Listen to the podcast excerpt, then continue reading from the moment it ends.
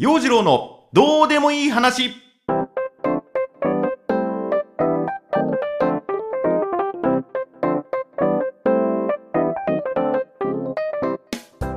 おはようございます。陽次郎です。さあ今週も頑張って配信します。陽次郎のどうでもいい話。すみません。ちゃんと月曜日更新できるようまあ1本録音はしていたんですがあまりにも内容が残念だったので撮り直ししました火曜日更新です。まあその残念な理由っていうのが日曜日にイベントがあってイベント終わりに、まあ、飲み会が開かれましてね。ええ。久しぶりの友人たちとの外飲み。勢いで新潟の地酒をまあ煽ってしまいましてね、えー、日本酒入れちゃいましてね。はい。飛びました。記憶飛びましたで月曜日昨日は一日ポンコツ状態。午前中にはポッドキャストの更新をと思ってやってたんだけれどもダメですね。自分自身全く起動しなくってまあ、そのまんま午後になって午後にはいろいろスケジュールを入れていたんでね。ああこりゃ仕事せにはならんつうことで。はっきり言いましょう。二日酔いでした。痛い痛い頭痛い頭痛い。まあこうなってましてね。うん。火曜日の朝を迎えてしまいました。今はすっきりっていうかすっきりしているのかな。まだ眠たい感じですが頑張っていきます。でその日曜日行われた飲み会でねその友人たちと飲むのが集まって飲むのが3ヶ月ぶりくらいかな。その友人たちとはこれまでには1ヶ月に1回くらいのペースで集まっていたんだけれどもまあいろいろ仕事が忙しかったりコロナの影響もあったっていうのもありましてうん。顔を合わせる機会も減っていた。でその飲み会の席で言われましたよ。あれ？陽次郎痩せたね。はいはいはいはいはい来たはい来た。もうね旗から見てもわかるくらいの私の変貌ぶり。よと思ってね。いやー実はこの4ヶ月から5ヶ月くらいねあのジョギングしたり食事制限したり頑張りましたよってこう自分が頑張ってダイエットしたよっていうことを PR しようとね口開いたところをかぶせ気味に「え何病気？病気なの？ちょっとどっか悪いの?」ってきた。いやあの一応そのダイエット頑張っててと言おうとするとまた他の人が「いや医者行った方がいいよ絶対。だってもうね年も年だしさそういうのいろいろこう出てくる年じゃん」かぶせてくる。いやあの走ったりとか筋トレしててって言おうとするとまたすかさず他の友人が「これ内臓じゃないよジョロ内臓系。あの消化器系とかねやばそうだもんね」うん。あじゃあちょっと病院行ってみるわ。みたいなね。こんな会話が繰り返されていました。なんだろうね。この年になると痩せるイコールどこか悪いっていう風なこう式が成り立っちゃってる。ね。あれお酒ちゃんと控えてる？とかね。大丈夫？ストレス抱えてんじゃないの？なんかいろいろ心配されました。まあそんな会話もありながら日曜日は久しぶりに0時を超えるまで飲んでましてね。まあほんとあの飲み会の機会が少なかった時は0時を過ぎるまでこう起きてること自体もねあんまなかったんでいやー久しぶりの夜更かしっていう風な感じでしたね。でねこう最初注文したのがおしんこの盛り合わせだのきゅうりの一本漬けだの枝豆だのね注文してて。おいおいテーブルの上緑しか並んでねえぞと。どこまで健康に気遣う俺たちなんだみたいなね。なんか茶色い茶色いもの頼もうぜみたいなね。そんな話でまた盛り上がって。まあ唐揚げなどねいろいろ頼んでたんですけども。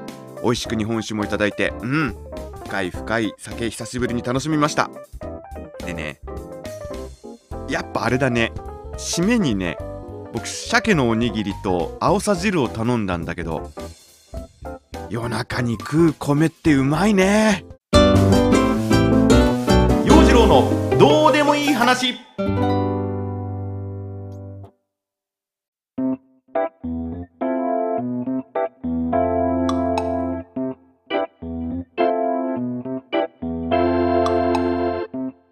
まあお米は朝に食っても昼に食ってもうまいんだけれどもね。でそんなわけで どんなわけで？あのー、まあこの間あったことなんですけれども動画の撮影をするんで洋次郎に喋ってもらいたいっていうまあそんなご相談が来ましてね。はいはいありがとうございますと。最近 PR 動画のナレーションみたいなこともさせてもらっているからいいですよってこう返事を返した。でもなんかねどうやらちょっと様子が違う。様子がおかしいぞと。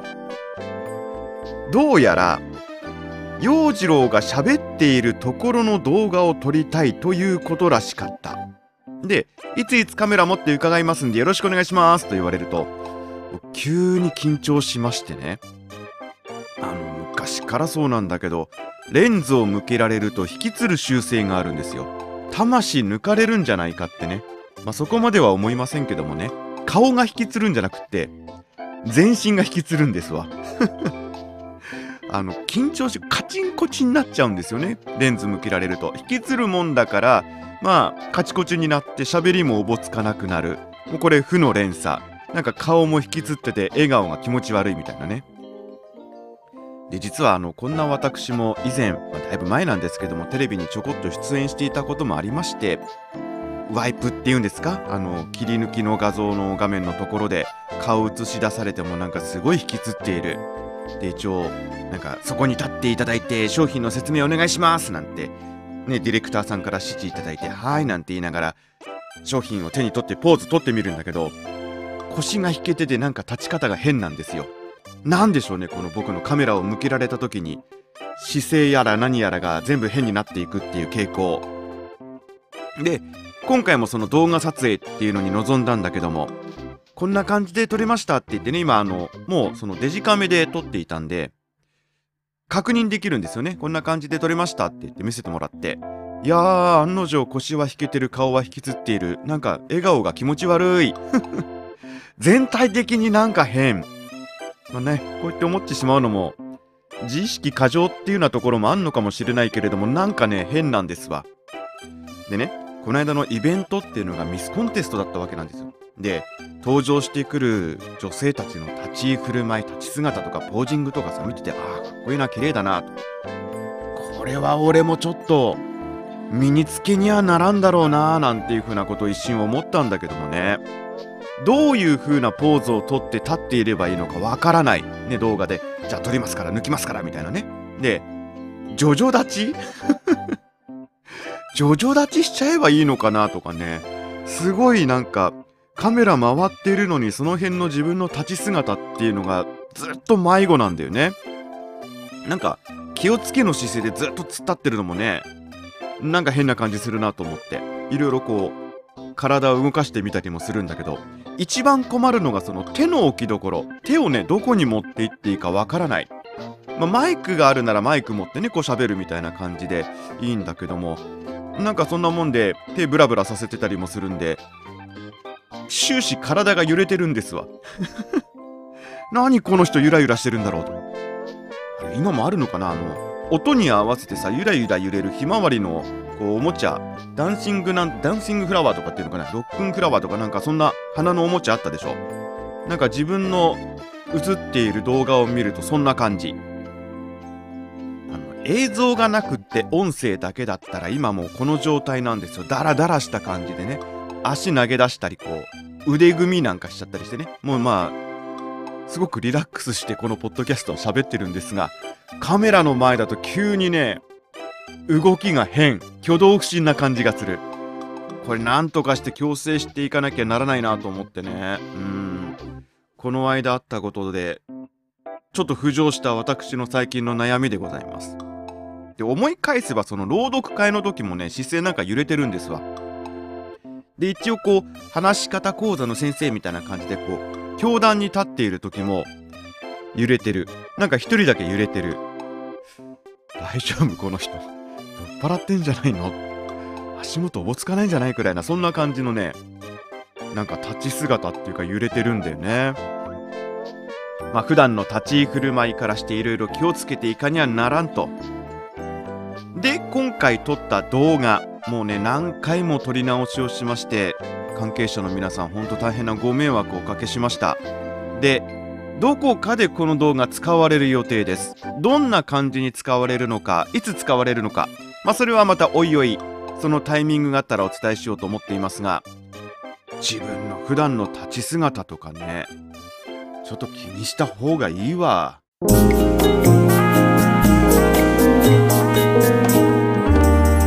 陽次郎のどうでもいい話。だから普段そんなに見ることもない。姿見なんかを持ち出してきてね。自分の立ち姿チェックしてますわ。昨日の午後が、まあ、スーツを着て仕事に出かけるって、まあ、そんな用事だったんでね。実際スーツを着た時ってどうなんだろうみたいなね。姿見に映してみたりとか。で帰ってきて俺ギター抱えるとどんな感じなんだろうみたいな。ギターを抱えてポージングみたいなの。イエーイロックンローラーだぜ。みたいなの、まあ、夜中に何やってんだろうと思いながら姿見に映してみてね。うん。まあ腰引けてるんですわ。ギター弾いてる時も。強制しなきゃと思うんだけどもね。まあ普段からのその姿勢意識して直していくっていう風なことが大事なんでしょうね。まあ頑張っていきます。あの一応自分の中では司会の仕事とかね見られる仕事だとも思ってますんで、はい、その辺の立ち居振る舞い方っていうのもちゃんとしていこう。うん。さて、8月28日、またお寺で朗読会をやります。今度はね、ピアノの演奏とともにお届けする朗読会。まあ、夏なので、一応テーマがね、文豪の書いた怖い話という、まあ、そんなテーマで、短編小説を全部で5つほど、私は3つ朗読します。ね、お寺での怖い話怖い話の朗読なんでいいんじゃないでしょうか。臨場感あふれる感じになるんじゃないでしょうかね。これね。楽しみにしています。今回はピアノ演奏とのコラボなのでこれまたねどんな化学反応が起きるのかっていうの楽しみです。さあそして新潟ショートストーリープロジェクトまだまだ作品募集しています。7月末までに送っていただいた作品の中からえりすぐりのものを、まあ、書籍化。また今ねいくつか音声化もやっていましてプロジェクト進んでいます。ぜひね気になる方は新潟ショートストーリープロジェクトのホームページご覧になってください。あとネット上の百貨店八雲百貨店。はい次回の開催8月開催ということで次回の開催の時もこのポッドキャストやりますし新潟ショートストーリープロジェクトも取り上げていただけるということなので8月の開催予定となっています。ぜひ八雲百貨店もお楽しみに待っていてくださいね。はい。ということで今日はこんなところでしょうかね。陽次郎のどうでもいい話ポッドキャスト今週はここまで。火曜日になっちゃったけども今週も頑張っていきましょう。お相手は陽次郎でした。それではまた来週。バイバイ。